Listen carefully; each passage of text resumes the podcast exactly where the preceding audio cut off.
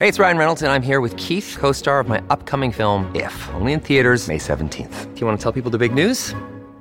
All right, I'll do it. Sign up now and you'll get unlimited for $15 a month in six months of Paramount Plus Essential Plan on us. Mintmobile.com slash switch. Upfront payment of $45 equivalent to $15 per month. Unlimited over 40 gigabytes per month. Face lower speeds. Videos at 480p. Active Mint customers by 531.24 get six months of Paramount Plus Essential Plan. Auto renews after six months. Offer ends May 31st, 2024. Separate Paramount Plus registration required. Terms and conditions apply if rated PG. Hello, everybody. This is Marshall Poe. I'm the editor of the New Books Network. NBN listeners like to read books and buy them. So we thought we'd tell you that right now, our friends at Princeton University Press are having a remarkable site wide sale. You can get 50% off books, including ebooks and audiobooks, with the code 50, F I F T Y, at checkout until May 31. You can save some real money on Princeton University Press books. I encourage you to go there and check it out. Welcome to the New Books Network. Hello and welcome to another episode on the New Books Network. I'm one of the hosts, Dr. Miranda Melcher, and I'm very excited today to be speaking with Dr. Karly Kehoe about her book titled Empire and Emancipation Scottish and Irish Catholics at the Atlantic Fringe in the time period of 1780 to 1850. The book was published in 2021 from the University of Toronto Press, and it does a lot of different things in it, which I'm sure we're going to get into, um, but primarily focuses on understanding how Scottish and Irish Catholics redefined understandings of what it was to be British um, in colonial landscapes, for example, in Canada, um, but also in Trinidad, as well as a number of other places um, where Catholic and British all kind of intermingled and had all sorts of conversations and debates. So I'm really excited to get into this book and Karly to welcome you to the podcast. Oh, thanks very much. I'm happy to participate. Could you start us off, please, by introducing yourself and explaining why you decided to write this book? Sure. Um, my name is Karly Kehoe, uh, and I'm a professor of history and Canada Research Chair in Atlantic Canada Communities at St. Mary's University in Nova Scotia. And I decided to write this book because after the first book that I wrote, which was about women religious and Catholic identity in Scotland, I started to think about um, where I come from in you know my my past. I, I, I come from a small island um, off Nova Scotia called Cape Breton, and one of the things that was always really curious to me was all of the people that seemed to surround me of Scottish descent were Catholic, and yet Catholicism didn't seem to be part of the Scottish story when I was living and working in Scotland. And so I wanted to explore um, how Catholics and Catholicism, Scots and Irish um, Catholics and their Catholicism functioned abroad. Uh, what it looked like and, and what it did. So that that kind of started me on on this book journey. Hmm, fascinating. Very interesting. I, I often find books um, can have quite interesting journeys when it's sort of like you go about your normal life and then you notice a thing and go, hmm, mm, exactly. Okay. um, and then inevitably go, oh, well, someone must have written a book. Let's go read it. And then go, oh, wait, oh no, I have to do it. Yep. yeah. Okay. Exactly. So that makes a lot of sense. Um, thank you for bringing us into the book um, in that way. I'd love to uh, kind of continue our introduction to the book with obviously some of the kind of definitional items in it. So, could you tell us a bit about how and where you focus the book geographically and in terms of time and sort of how you decided that this time and this place was going to be your focus? Yeah, sure. Um, it was really uh, interesting for me to go through that process of uh, not necessarily elimination, but considering uh, what I wanted to include. The time period was easier for me because it was clear that really from uh, the late 18th century to the mid 19th century, there was significant movement among Catholics um, to try to acquire respectability, citizenship, um, more recognition of their subjecthood than had been than they had been able to in the past. Um, and I had obviously been trained in Scotland, and so I was very aware of the effect that um, the the end of Jacobitism or the, the the, the failure of the Jacobites at Culloden, what that had done to Highland culture and also Catholic culture in the Highlands.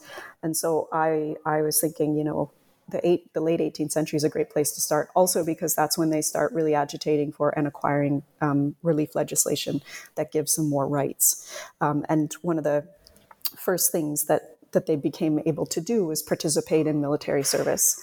And so that was always of interest to me. And then 1850 was sort of a cutoff point because um, after that, it gets really, really complicated, far more complicated than I think could have fit into one book. So I gave myself that bookend in terms of the, ge- the geography, um, I did make conscious decisions about which colonies and territories to include. And, you know, if I could go back, I would probably include a couple more. But I did want to focus on those colonies that had the earliest and largest Catholic populations. And so Cape Breton, um, par- parts of Nova Scotia, Newfoundland, obviously in the north, um, but Bermuda was also significant, and then Trinidad uh, was important because I I wanted to look at uh, a, a few colonies and territories that weren't always a focus of imperial scholars or scholars of the British Empire. Cape Breton, where I'm from, gets overlooked a lot, and yet it had a majority Catholic population. And so I was really curious about that. And then what I started to think about too is like all of these places seem to be on the fringe. They never seem to be included in the main story. And yet they were absolutely central to the survival, in my opinion, the survival of the empire, um, but also the survival and growth of, of Catholicism in places like what would become Canada um, and uh, and down um, in the more southern districts in the in the West Indies or Caribbean. So for me, I was kind of curious and wanted to see what what they could tell us about the story of Britishness, but also um, the British British imperial progress. Hmm. As I said, lots of interesting things when you start off being curious and just yeah. kind of investigate and keep poking at it. Yeah, a little nosy, actually. yeah. What, what was going on there? Yeah, a little bit of detective work, you know, pulling things out, poking at things. Lots of great books come from that, so that makes a lot of sense. Um, I'd love to ask you a little bit more about kind of one of the strands that you mentioned as being um, a sort of thing hanging around, like part of these debates around what it meant to be British, the role of Catholics in the empire. And of course, that's Catholic emancipation. So I was wondering if you could help us understand a bit why this was on the political agenda in the late 1700s. Um, kind of what were the debates generally about at this point in time, and sort of why was, in a lot of senses, sort of the tide rising to finally lead to some kind of Catholic emancipation? Yeah, so um, in, in, the, the late 18th century, it was really, you know, I use the term emancipation, but it was Catholic relief, and it was basically removing some of the penal restrictions that have been imposed upon them and a big reason for that is because Britain had been involved in some very serious international wars, and fundamentally, they were running out of soldiers. And so they needed to be able to tap new resources. One of those um, resources was Ireland, um, and another were uh, soldiers, potential soldiers in the Highlands of Scotland. Um, and so you actually get a lot of Catholic agitation in the late, really after 1750, people starting to say, um, we would like to be included in the empire. We would like to be included as subjects. We are loyal. Um, why aren't we allowed to serve? Um, and they're petitioning, you know, really important figures like Dundas, especially the Scottish Highlanders, the landed Highlanders, um, are, are saying, look, we could raise a regiment for you right now. Just give us the opportunity. Um, but things happened faster in Ireland and in England and Wales than they did in Scotland. So the first um, Catholic Relief Act comes in in the late 1770s, and it excludes Scotland, in fact, um, because the anti-Catholicism in Scotland was so vicious and so rife that they just it wasn't going to go. And so in Scotland, it only really receives its first emancipation or relief legislation in 1793, at just in time for the next big conflict that Britain was involved with, so it could, you know, tap into those soldiers. Hmm. So it's on the agenda there, but you also have uh, and and um, there's there's some work done on on the Irish that's really important in terms of the growth of the middle class and Catholics starting to say, look, um, we have a right to be included in how we move our societies forward. We do not want to be excluded anymore. We have money, we have growing influence, and we really want to um, participate in this process of empire building. And so they themselves are starting to agitate. The Irish do it uh, much more, I think, um, they're more bold and brave, partly because um, they, they were uh, not as suppressed. The Catholicism in Ireland wasn't as suppressed as it was in Scotland, and the Scots are more quiet. Um, but they are agitating behind the scenes, and they are speaking to people at very high political levels to try to gain some um, ground back that many, for example, in the Highlands, lost because of Jacobitism. Hmm. As a military historian myself, I always like it when the explanation is because war. Um, yep. So yeah. that, that makes a lot of sense, um, particularly if we think of kind of what else is happening with the British Empire um, at this time period. Um, but to just pull it out a little bit more, what exactly was the draw? So if that's kind of the is why the empire might want to allow Catholics in, right? It gives them more soldiers realistically is a big part of it. But what was the draw for the Catholic Scots and Irish individuals to be part of empire, to be part of colonial settlement? Yeah, that's actually fascinating, and it kind of links with a project that I'm I'm exploring now, which builds upon this foundation that this book created. But the draw was basically they could have religious freedom abroad that they couldn't have at home.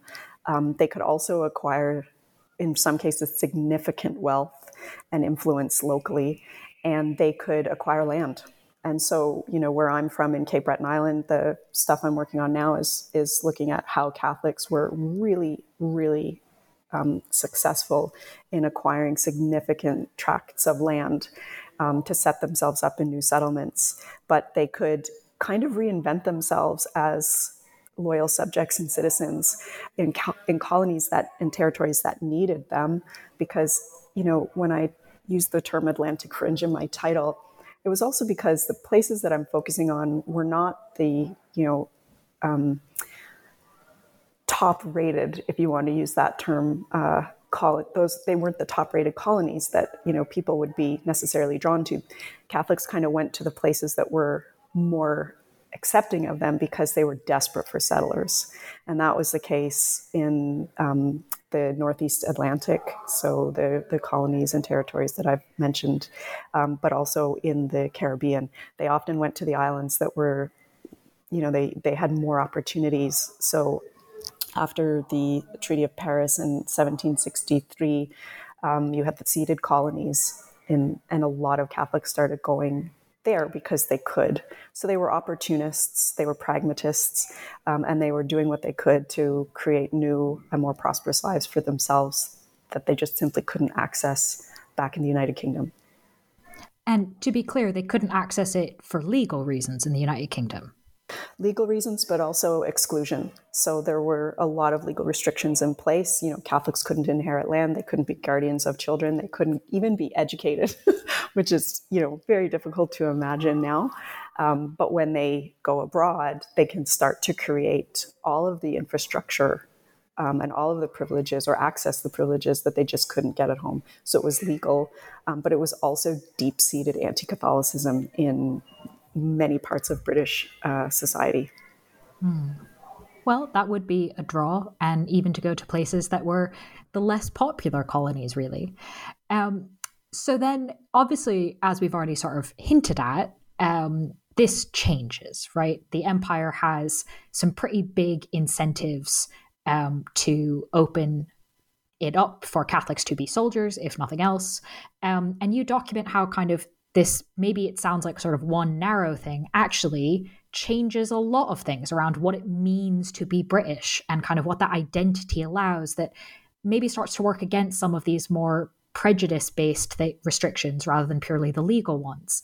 So, can you help us understand kind of how what was changing about the idea of British identity in a way that Catholics now could be more part of both domestic Britishness, but also imperial Britishness?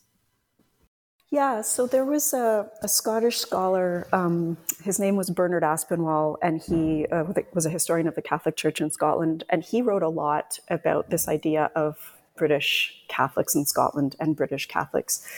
And it could be that because I was Canadian living and working in Scotland, I was maybe able to see things in a different way um, because I wasn't so immersed in the society that I kind of could step back and, and question things. And one of the things that I did start to wonder was if all of these people were born and raised, and in my case, the case study was Scotland, were born and raised in Scotland, but they weren't allowed to say they were Scottish, or people said they didn't belong and then they also said they weren't allowed to claim Britishness. What did that mean? And, and I didn't buy it for a second. And I thought about this broader, in my opinion, false narrative of Protestant Britain as being exclusive. Um, I don't agree that Britain was a Protestant um, a collection of nations. I believe that there were a lot of constituencies from the four nations themselves, but also the populations within the four nations. And so I, you know, when I'm thinking about Britishness, when you start to look at the participating groups in building the empire, you actually see a lot of different people who were very engaged with the imperial program, who identified not just as British, but as Scottish, as Catholic, as Irish, as Welsh. Um, so there were multiple identities at play here, and I wanted to open that up and sort of challenge a little bit about um, you know, the Colley thesis has been amazing because it has actually gave us the opportunity to talk about these things. I don't agree with it. And in fact, a lot was left out of that, but it did give us the opportunity to question, like, wait a second, how can we, how can we say, you know, Protestant Britain when by the time Ireland enters the Union, 25% of the population is now Catholic? What do we do with these important minorities that were as engaged as their neighbors. And so I was I was curious about looking at Britishness um, from a different perspective and kind of challenging it because I didn't agree. So that's that's the long and short of it. well, as we said, you know, curiosity is a good stimulus. Not agreeing with something and wanting to uh, put a different option out there is probably another good one for research. Hopefully, that's what we're supposed to keep doing, right? So exactly, exactly.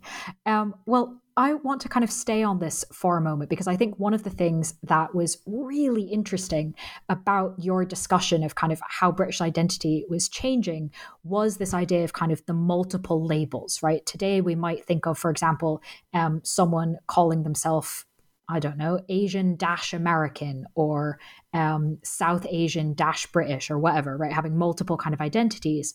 Um, but you show that this is not just something kind of now, that there were all sorts of different ways that people had identities, whether it was based on class or jobs, or they were Welsh, but also English, or, you know, or also British, sorry. Um, and that there were all kinds of different textures in a lot of ways, different groups within kind of big monolithic seeming populations of kind of Protestant Brits, Catholic Brits, you know, th- those are really, really big categories. And something I really appreciated was that um, we've been talking in some senses of kind of Scots and Irish Catholics as being sort of one group, but you do go into more nuance within that in the book. Um, and I was particularly interested to see that kind of despite what maybe you expect if they're both sort of marginalized, minoritized communities, there were some pretty significant tensions between the Scottish Catholics and the Irish Catholics. Um, I'm wondering if you can maybe help us understand kind of what those beefs were and how they translated in the colonial sphere. Yeah, so um, this was really fascinating for me to discover. I don't know what other North Americans experience when they kind of go over to study or begin their research process in the UK. But for me, a naive Canadian um, who was in a grew up in a place where there were Irish and Scottish communities, right? And then I went over thinking that everybody got on, and then really, really quickly realized as I started looking into uh, Catholicism in Scotland, they really did not. Um, want to have much in common with their Irish co-religionists. They they didn't like them. They were frustrated by them. They felt that they were that their religious culture was being threatened by them, and so that really gave me uh, an insight into okay, wait a second, these two peoples have to be considered separately because they didn't share very much in the religious culture. The Catholicism was very very different the Irish didn't make an effort to really hide the fact that they were Catholics, whereas the Scots did. They, they couldn't practice um, their faith. I mean, there's been some really wonderful discoveries, uh, and Twitter's actually quite good for this, but, you know, mass stones in the Highlands where Catholics could not they had to meet secretly to celebrate Mass because they weren't allowed to. And so when you start understanding the cultural differences that existed between Ireland and Scotland, you start to understand how this may have affected their movement and activities abroad in the empire. And that certainly is the case when you look at Atlantic Canada. Um, what would become Atlantic Canada, you start to see these were very, very different people. But what's quite interesting is um, they were both pragmatic and they were, and I've mentioned this before, they were both opportunistic groups. Um, and they were very prepared to take the opportunities that empire provided um, to not just establish themselves in settlements, but to expand and build those. And then when they become secure, and that's the next part of the work I'm doing now, when they become secure, then they start again with the tension um, and the kind of I don't want to say fighting, but the, the um, jockeying for position, who is going to be in control of what. Um, and in the, in Trinidad, what was so interesting was that um, you see that with uh, not the Irish and the Scots, but between the, the Irish and the French, and the English clergy are actually asked to lead because, first of all, they're trusted more. But second of all, um, the French have sort of, I've read documents that have said, you know, gosh, can we at least have an English person in charge because we can't deal with the Irish at all? And so you see all of these different Catholic constituencies that you think might be united uh, in the colonial world, but they absolutely are not. And so, what maybe there's an example that would um, sort of like what exactly were they jockeying over? Was it differences in sort of how rites were done? Like what maybe um, there's a Canadian. I, I, know in the book there are a number of really helpful examples to um, distill this out. Maybe you could explain one to us. Yeah, so I think um, where I see them very clearly, uh, and I'll just use an example of Nova Scotia, um, and this would be later in the period of the book, um, in the 19th century, towards the mid 19th century, the establishment of universities or colleges. And so you have the Irish Catholics setting up uh, institutions and you have the Scots Catholics setting up institutions. Now, these are remarkable in themselves because, again, um, the idea that uh, the Scottish Catholics could found a university in Scotland was just you know, pie in the sky thinking. And yet they did that in the early 1850s in Nova Scotia with St. Francis Xavier University. Um, and in, in Halifax, you have an Irish Catholic college, St. Mary's. Um, established. And so, what they're doing is they're actually trying to control who gets to decide what Catholic culture in a given place looks like, who gets to be in charge of it, who gets to run the show, um, and and and that is is really interesting. Also, women religious come into it too because you have a significant number of Irish um, women religious who start to populate the colonies, and they're basically running um, the educational infrastructure, which is also important on another level because it, it's enabling a Catholic system of education um, and enabling Catholic kids to go to school. And again many of their parents would have been excluded from that. So like there are loads and loads of examples. Um, it, one that i'm looking at right now in cape breton is actually where you know the irish and the scots came together because they were frustrated and concerned about the influence that outsiders particularly quebec clergy might actually exert over what they saw as their space and so, and the same thing, you see this actually happen with the, um, the Irish and Scottish and English colleges in the continent. Um, often those colleges are very distinct and they don't want very much to do with each other and they're quite frustrated with each other. But then when the Italians seem to be coming in to exert some kind of authority or control over, you know, what they see as their church, they club together pretty pretty quickly. And so it's it seems to be this flow that just happens, and you, and there's constant responses to whatever comes up um, at a given time or place. Hmm. Fascinating. Thank you for um, taking us through that. I think the educational example is striking, particularly when you think of it in the context of um, Scotland and Ireland. I mean, can you imagine a Catholic Scottish university at that time period. And yet, look at what's happening in what becomes Canada. Um, really interesting. But so I, am glad you mentioned women religious because we're going to get to them next. Sort of. okay. um, but I am a military historian. So we're going to go back to war for a moment, then go back to education um, because I am the interviewer. So I get to decide. And we're doing military first. Okay. So, one thing that I found was really interesting, and we've kind of already touched on this, that your book looks at kind of big imperial policy and individuals kind of at the front of it and keeps going back and forth between them, which I think is a really helpful way of not just kind of outlining this law was passed at this point. People, there were this many people in this town on this year, but actually helping us kind of understand what, in some senses, it would have been like. Um, and one of them is thinking about okay, this law has changed. You now have Catholic men who can be soldiers. That means you now have a whole bunch of Protestant men who probably would not have interacted with Catholics beforehand, fighting alongside them. Um, and similarly, and perhaps more interestingly, you also talk about this on the female side with women religious, Catholic women religious, being frontline nurses. Um, and so, again, both of these being in quite kind of public ways of being Catholic, really. It's not about practicing in your own house. I mean, it's within the institution of the military, it's within the institution of military medicine. Um, so, how did these kind of interactions within the institutions on sort of a personal level, how did that impact this whole debate about kind of who gets to be British and what does it mean to be part of empire? Yeah, this, like, so I was fascinated with the military dimension of this. And in fact, when my research started to turn towards empire, it was actually because of a diary I had um, been working on. He was a, a, a Roman Catholic uh, surgeon in the Royal Navy. And I was super interested in, in, you know, his diary and his experience. His name was Richard Carr McClement.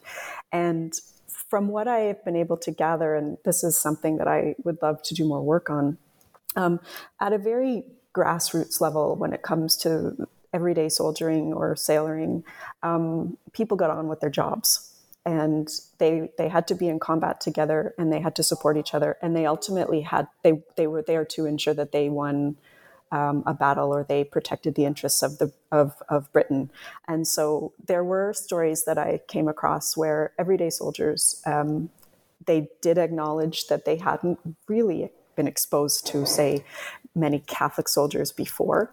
Um, but they were very happy to accept them um, once they kind of started to get to know them. This didn't mean that the Orange Order, for example, did not exist in the army. Um, it didn't mean that there wasn't um, anti Catholicism in the Navy. In fact, there was pretty significant anti Catholicism in the Navy. But I think there is a really interesting opportunity when it comes to military service because what I feel, and I'd be very keen to hear from other scholars on this, um, military, the military, both the Army and the Navy, provided early opportunities for Catholics when other disciplines or other professions were still slow. So it provided an opportunity for them, for example, in medicine, that you know if they couldn't get a position if catholic doctors couldn't get a position in ireland for example or scotland they were very welcome into the royal navy because the navy needed doctors. The navy was losing people um, but and it was pr- pretty much prepared to take whomever it could get. And so when you start when you see people being exposed to each other uh, it, it changes the dynamic. And the diary, so I did read Richard um, diary, and then um, the family, somehow I, I, got in touch with the family, and they shared um, the diary that belonged to his brother Frederick, who also went into the Navy. And both of them talk about this really interesting camaraderie. Um, at kind of the just the the regular soldier uh, sailor level. In the officer class, it gets a little more complicated because there are power structures involved there. Um, but there still is this, you know, it, and the, the, folks I looked at were, were, were medics. Um, there was this community of medics that didn't necessarily revolve around somebody's religious identity. And that that was really really interesting for me to see. And uh, i would i would really love the opportunity to do more work. I've been really focused on the navy. I did include the army in my book but i was i was way i was way deeper into the navy.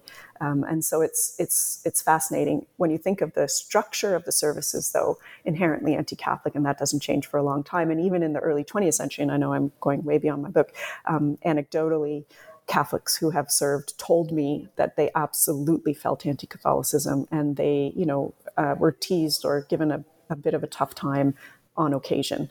And so, you know, there are still challenges, but I do feel that the military and military service offered opportunities for integration that had not been there before. Mm. Um, and when it comes to women religious, that was fascinating. Um, so uh, I did dip a little bit into the 1850s, so beyond my kind of bookend to deal with and consider women religious. Um, but they were in the Crimea, and they were in the Crimea, as you mentioned, in the front lines. Um, and that was the first time a lot of men serving um, would have seen a nun.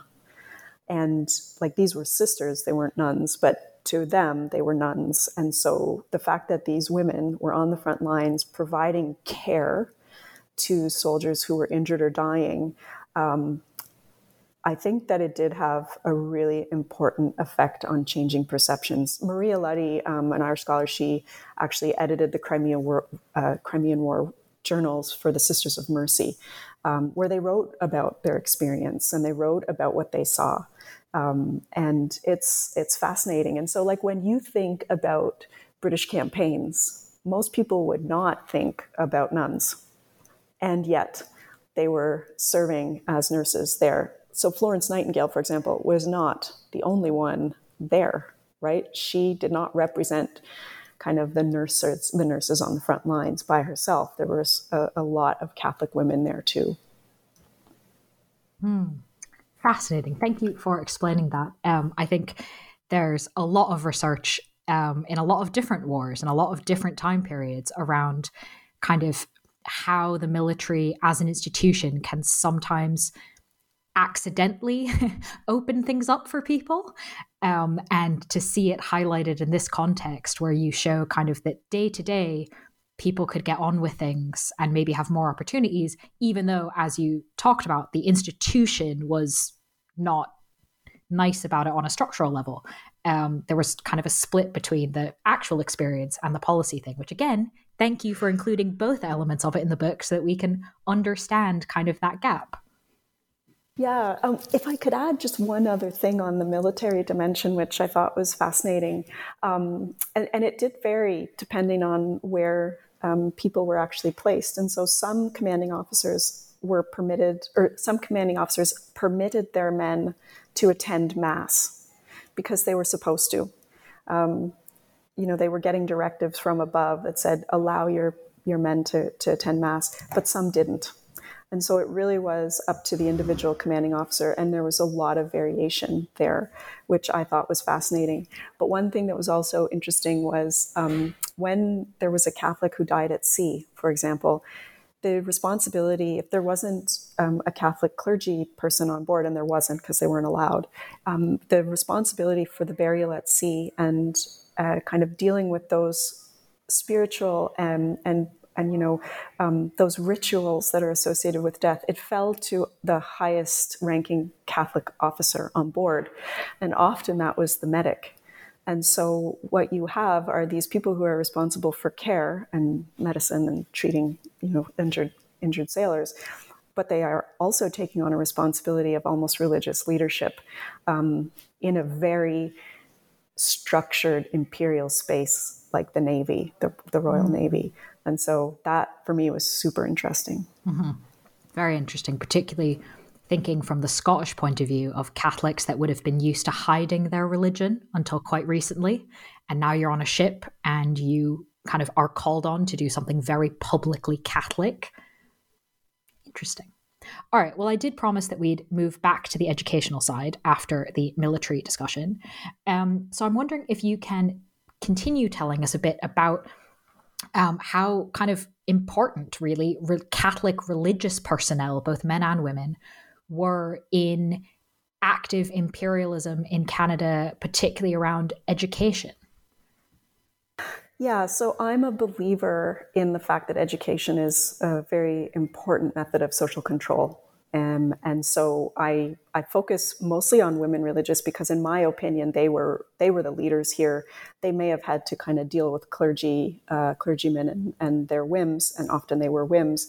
Uh, but women really got um, they rolled their sleeves up. They established schools for kids, young children, um, and they were very connected with you know the the narrative of the empire and, and how you're raising good subjects, good Catholic children uh, who follow rules, who do what they're told.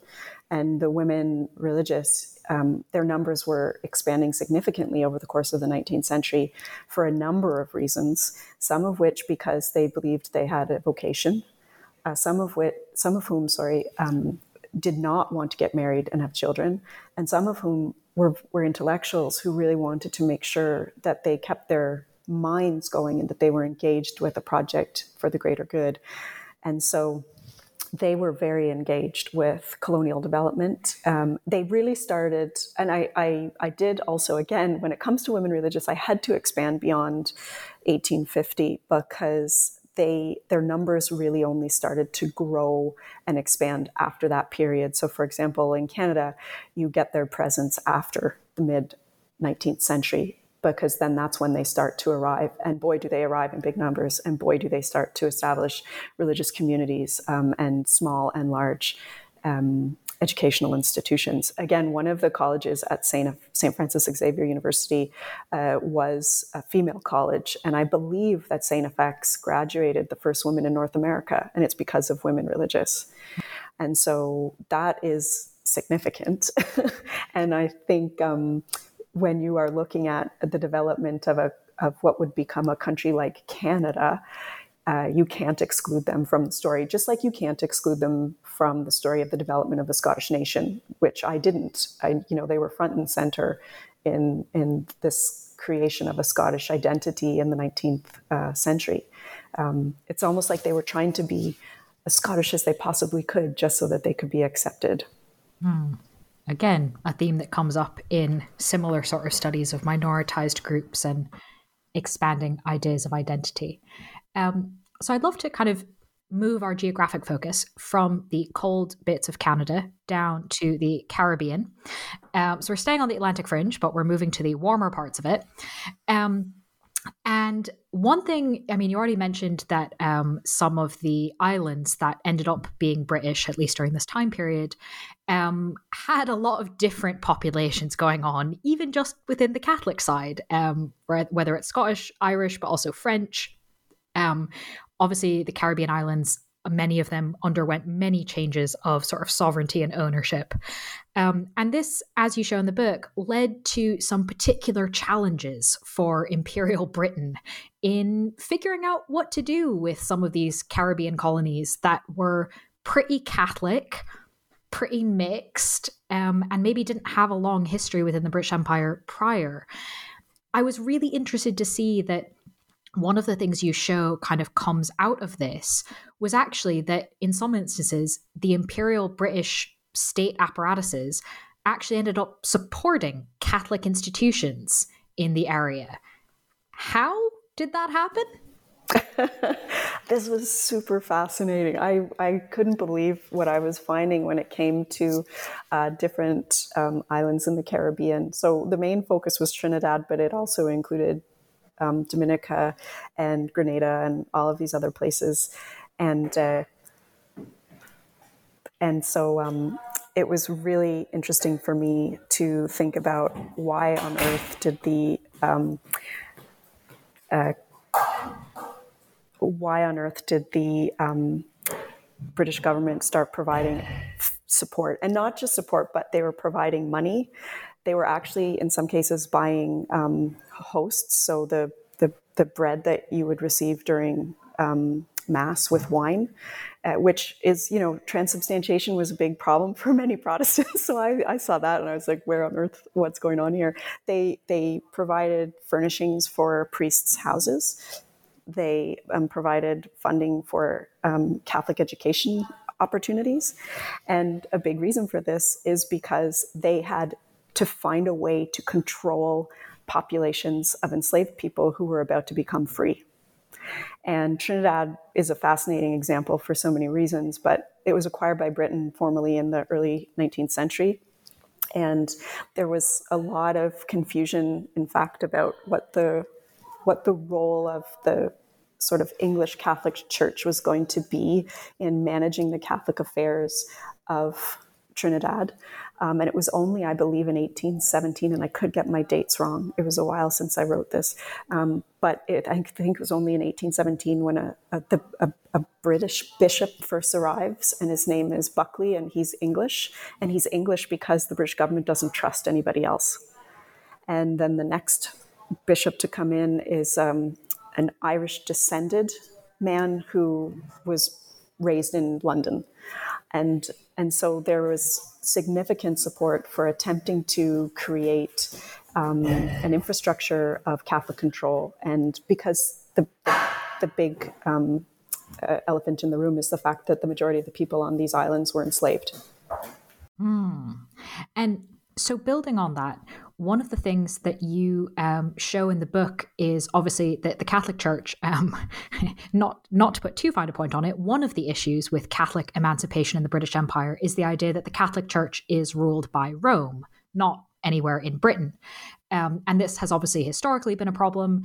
Um, we won't go into Mary Queen of Scots, etc. Um, but you know, there's a whole thing there, um, and yet what I found really interesting in this sort of discussion of Trinidad and the Caribbean islands is um, you there there's as you said kind of support for it from the British state for Catholicism, um, but on this point of slavery and what happens with the people who are about to be free, um, you also discuss how the Catholic Church's stance on slavery, more specifically, the fact that they don't really have a statement against slavery, and there's a lot of sort of waffling around. Um, how did this sort of play into kind of Catholic relations within the British Empire, given sort of this place and this time? So, the Catholic Church, there is a lot of work that needs to be done on its position on enslavement. And it, in my opinion, was pro slavery because it didn't speak out against it. It did not have a statement, a strong statement against um, Black enslavement until well into the 19th century. And I think it has a lot to do with the fact that France and Spain were still major enslaving nations until late in the 19th century, and Rome got money from them. And so that's something where I really, I, you know, I call on colleagues, uh, researchers around to start looking into this. Um, when it comes to on the ground in the Caribbean, there was uh, an absolute need to. Um, the church was very pragmatic. It's always been pragmatic. And so it was very prepared to work with the British government um, to ensure um, some measure of control over the enslaved population in exchange for privileges that they you know, could take for granted when a colony was under France, but could no longer when it was considered when it was a British possession. And so you have um, a lot of, um, you know, the the British government funds Catholic schools because it funds a lot of schools in you know 18 in the 1830s as they're trying to get kids into into school to you know this idea of controlling a population. Um, but it also, uh, you see the Catholic Church locally setting up chapels at the edge of a plantation because a lot of planters were complaining that they that their labor labor force was leaving. Of course, it was leaving. you know, a lot of people did not want to stay where they had been enslaved, but the the church set up chapels because they were Catholic. And so they felt if we can provide them with the opportunity um, for Mass or to practice their faith, they might stay and work on a plantation. And so the, the Catholic Church is absolutely complicit um, in supporting Britain and its system of enslavement. Um, I wrote another article called Colonial Collaborators, which looks at the relationship between um, Britain and Rome in in Trinidad, uh, and it's it's it's very interesting when you start scratching below the surface. So I uh, I haven't been satisfied, to be honest, with much of the work that has come out. There's some stuff that's really important that's starting to be done now, um, but up until a few years ago, I was not satisfied with the work that had been published by scholars uh, on the, the church's relationship with enslavement. It was too gentle, mm. in my opinion. Don't be satisfied. Tell us more. Go dig. We'll have you back next time you write a book. okay. I'm, I'm, very in favor of poking at things and going, hang on a second. Um, so, very exciting to hear that you are also on um, sort of on that side of history of let's poke at things and see what happens. Um, but I do want to ask you a little bit more about this book, if I may. So, the, the Caribbean aspect is really quite interesting. Um, and there's loads more detail in the book about particular people and how they interact with different communities for listeners. Um, if you're interested in that, the book does really go into um, a lot of that as well. Um, so I want to highlight that. But as my kind of last substantive question, um, you've just helped us understand, sort of, in a lot of senses, what's unique about sort of Catholic and British interactions when it comes to Trinidad. And we've spoken a bit about that sort of unique interaction in, for example, the Navy, um, as well as around the idea of education and the establishment of universities. So, as my last question, um, to kind of go all the way back up to the super cold bit of the fringe from the very warm bit, um, could you likewise help us understand what was significant and unique about relations between Catholics and the British state in Newfoundland? Newfoundland is a fascinating example of Catholic participation in the British Empire. Um, Newfoundland was one of the earliest colonies of England and then Britain. Um, and what is really interesting about that colony is that they the, the colonial administrators had tried really, really hard to prevent settlement there, year round settlement. They wanted it to be a fishing station and they wanted it to be, um, they wanted, they did not want to encourage any kind of settlement. And so, for example, when Irish fishers went over to work for the season, they the, the colonial administrators, often military men, tried to make sure that everybody left at the end of the season. But what started to happen was you started getting more people that were hiding or deciding, no, I'm not going back. I'm going to stay and make a life here.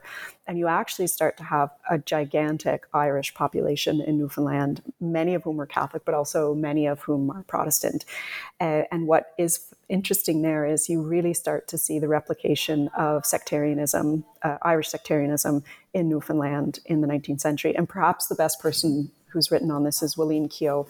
Um, she's at Simon Fraser University in in British Columbia, but she has written an awful lot on the sectarian tension in Newfoundland.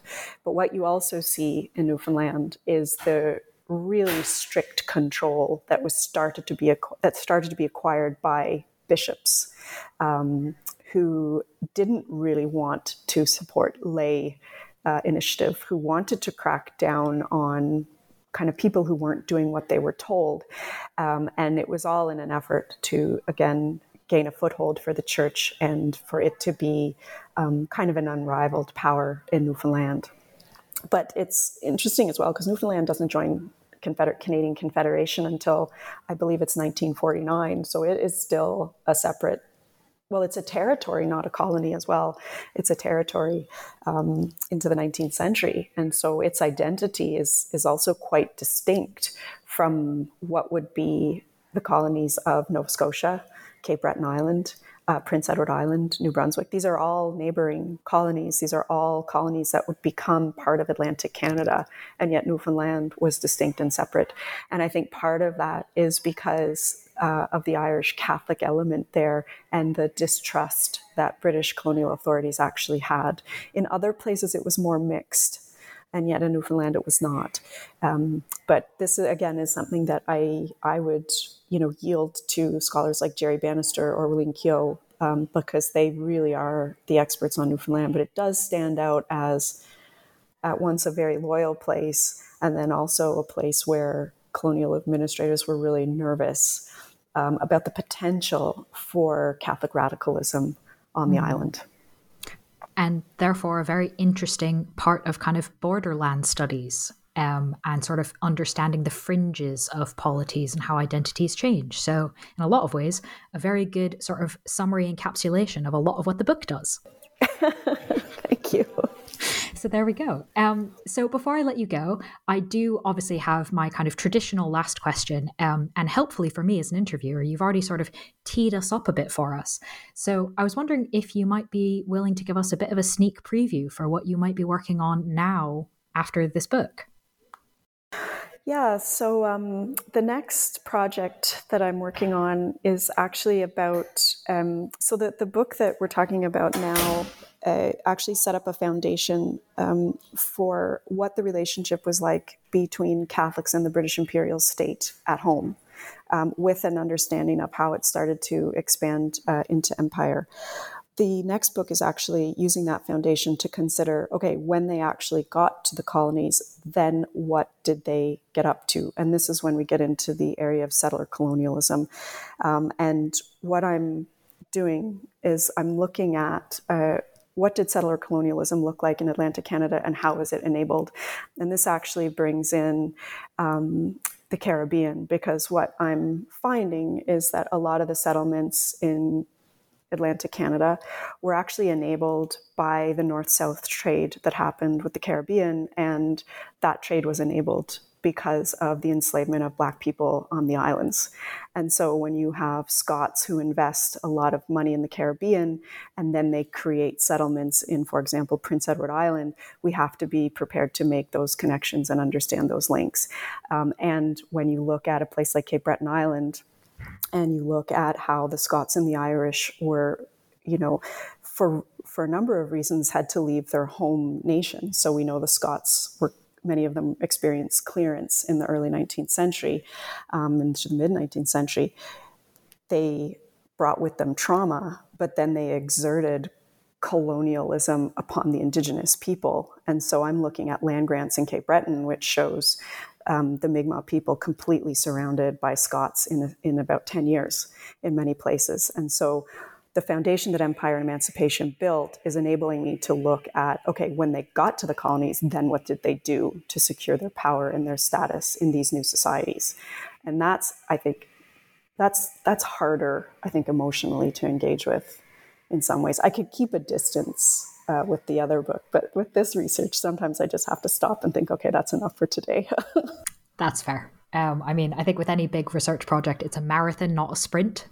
Yeah. Yeah. It absolutely is a marathon. And sometimes we need those breaks. Um, we need those moments of, you know what, I'm going to put that down for right now.